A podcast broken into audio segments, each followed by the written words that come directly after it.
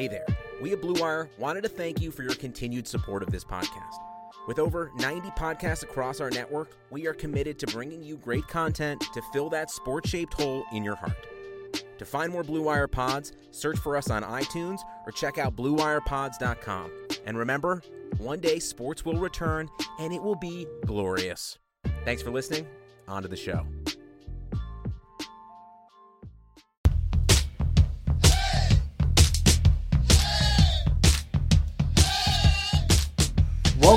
The OBR Newswire Podcast Friday edition. This is Jake Burns. I am writing solo today.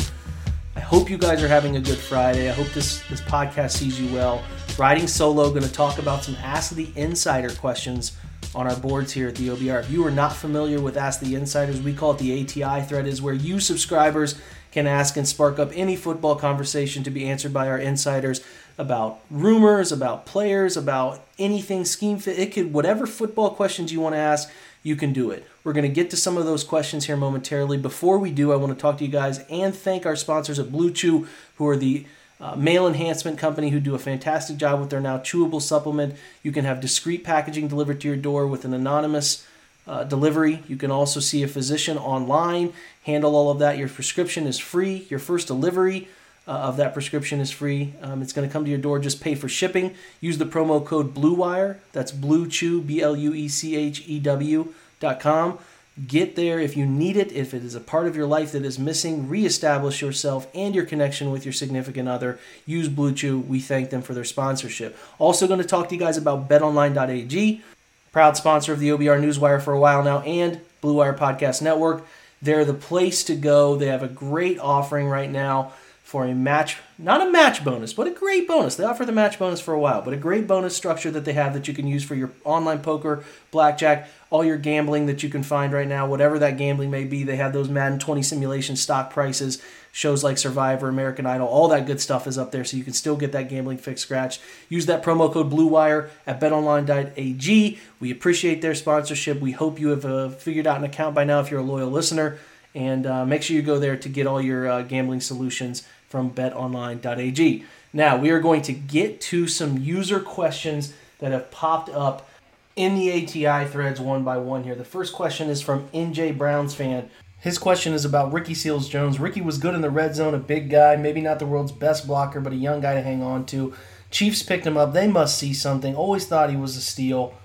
Uh, when he was picked up after the Rams, I think cut him. Final cuts. Why'd they let him get away? Look, they they want guys who can do everything at the position. Seals Jones is not a blocker. He has never been a blocker. He will never be a blocker. That is not a part of his game, and he has established that as far as who he is right now. Not that the Browns have three world beaters at blocking as, as they added Harrison Bryant, but they do have guys who have a willingness to do it from three different alignments, and that's a big reason why they let Ricky Seals Jones walk. And there could be something there as ter- in terms of you know the player environment and culture and all of that that could have tied into it as well. Um, I ultimately think they upgraded their tight end position, and letting Seals Jones go is really a non factor in that regard. Next question What's with AJ Green? Um, is he some kind of phenom that they signed to this good contract? Look, they committed money to AJ Green. They like him. We are going to study him here. We have some Oklahoma State All 22. Give you a feel for him. John Stephenson will be breaking him down over the coming week or so and get a film study up on him so that you guys can learn a little bit about what AJ Green will bring because they did. They invested something on him. Um, they invested pretty good guaranteed money to an undrafted free agent that they were relatively high on, and uh, we will, you know, we will get to who he is as a player and break him down in some of his statistics later. So keep an eye out for that. Next question is from uh, IDRTH. I, I can't even read that name. It's probably initials for, for something short for Cleveland there. He says, I was wondering since Barry seems to have a plan, if part of the plan would be um, with all these one year deals, they really needed to add a free agent talent is to in the process of keeping core players, letting others go in free agency, and truly building through the draft as we haven't seen before, essentially believing in our own competence as the Ravens and Patriots do, and that seems to be how you obtain so many compensatory picks. So, yes, they sign these one year deals to have a couple advantages a leg up in case a guy really is breaking out to get a contract done with them long term that they wouldn't have otherwise been able to do um, while also mitigating risk that you don't sign these guys to two or three year deals, and if they flop out, you're stuck with them. Uh, B to uh, to to yes, get compensatory picks if a guy walks away in free agency after the year, And then, yes, they are going to stockpile picks. They have 10 picks next year. They know they're going to have talent leaving their roster. They are going to really aim, and we saw them trading for a future third, continuing to add picks in the future. They will, yes, to answer your question there, just as many of the successful franchises in the NFL do, they will look to continue to add picks and on top of picks, and it'll be rare for them to trade up because they want to add shots in the draft and, and, and make a and make a real run that way. Um, so keep your eye out for that. They may even add more picks. We'll see. Next question here is from JJG. He asks, could Willis get invited to LeCharles Bentley School? Sorry, J- J- Jedrick Wills. Um, any word on that? Would the school be happening now? I don't know where that sits. I know that if you're looking for a lot of insight on uh, that transition that is happening for Jedrick, I, I mentioned this on the Browns.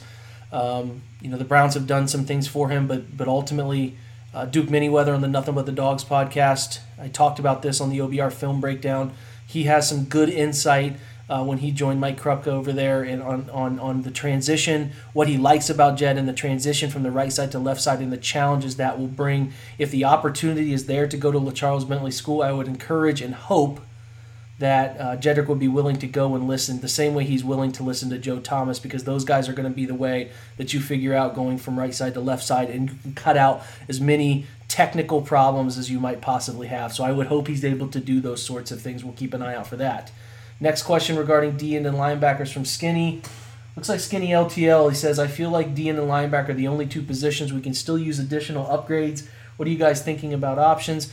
I ultimately think the Browns don't have HAVE capitalized to upgrade defensive end. They have three rotational players that can play either side, two guys who can play either side, and Garrett and Vernon, and then a nice guy off the right side in Clayborn. I don't think they need to rush at the end or make that a huge priority. I know a lot of people ask about Clowney and Griffen. I still think those remain very slim possibilities. I do think they have to figure out linebacker. They have, you know, they drafted Jacob Phillips, but there's still a lot of questions around him. There's still a lot of questions around Mack Wilson and Sione Takitaki and BJ Goodson is ultimately an unproven, consistent NFL player. So they have a really, really questionable linebacker situation, and you would hope that they can find a way to attack that with some sort of free agent veteran like Nigel Bradham, among some others that would be of interesting note to them as they as they left the draft with only one young linebacker. They need to improve that group. Otherwise, you're just going to keep your fingers crossed that that weakness does not come up and and bite them at some point. Next question is what is the roster size in 2020? This is from Chow Dog with two G's. I've been a little confused about the final roster size for 2020, 53 or 55. I saw two practice squad players be pulled up for the game day. Question is the difference of uh, is that difference for 55? It, it, does look like the 55 will include um, the ability to keep on two guys who can be flex guys who can go up and down, and you can send down players. I think twice, twice a year you can send them down. So that is an option that the Browns will have. They moved from 46 to 48 game day actives, and that has to be an extra lineman. So we will see how that shakes out. It's going to be a new experience for everybody. Um, but you know those those practice players after they get sent down, they can be sent down twice without having to go to waivers or anything like that. Um, but we'll keep our eye on that. That's going to be a really interesting thing. Is this new roster setup that is 46 to 48 on game day and 53 to 55 otherwise. Next question is the return man role. This is a popular question. JoJo Natson was signed to be the return man originally, but does the team really want Donovan Peoples Jones uh, to try to challenge Natson for that role. Look, the, the expansion of the rosters is probably the biggest advantage for these return guys. You know, Peoples Jones is an experienced punt returner who did really well for himself with it at Michigan. I think it could be a role that if he plays well in when he comes into camp, could ultimately lead to a roster, roster spot for him. Natson's going to have to fight for that role. He's a kick returner. Would they be able to keep both of those guys? I'm not sure. I like that they have options though, and I'd like to keep those a player like excuse me, a player like Natson separated, um, you know, from being able to, to do anything wide receiver based or anything like that because you can you can let him focus on returns, which I think is important. But it should be an interesting battle between those two players this summer, and I expect Natson will want to improve his value by returning punts as well. So it'll be it'll certainly be fascinating and nice to see that they will uh, have some options there.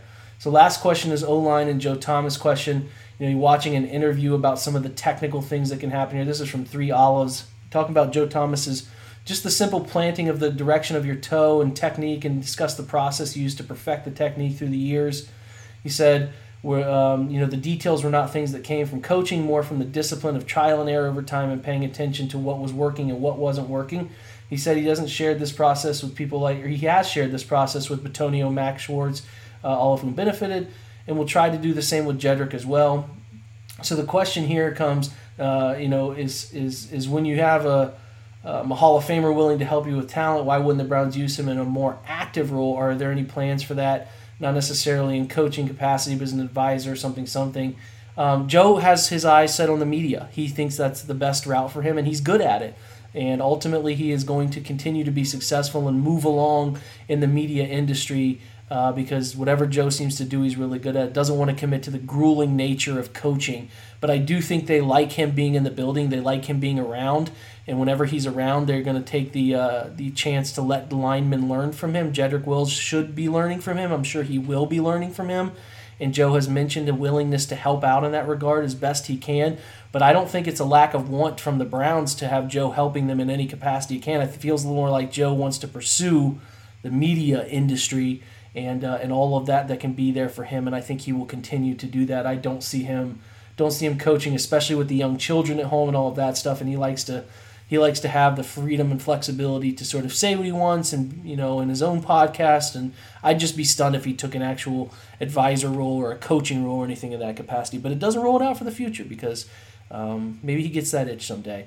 But that's all. That's all the questions we have. Uh, I'm, I, I'm going to try to every Friday, if I roll solo here, cover questions that have come up and not been answered. I tried to pick some that haven't been answered and some that have, whether for interesting topic purposes.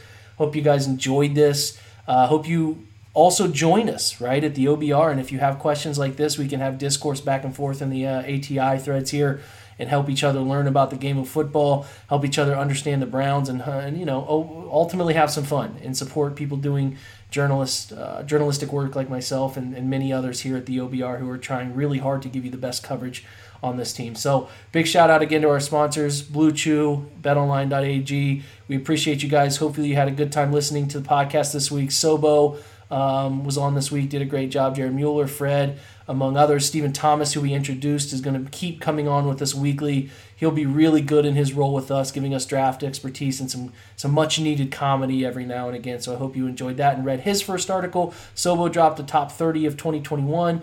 Um, we had plenty of film room still going up. The OBR Film Breakdown podcast is going to have myself talking about each of the film studies we've done on deep dive analysis of these players, about eight to 10 minutes each on each player. And then John Stephenson will come on and talk about Jordan Elliott and Jacob Phillips, who he broke down. So get over there and listen to those if you can. We appreciate you guys listening. Hope you had a great week. Hope you have a great weekend. We will catch you next time, and go Browns.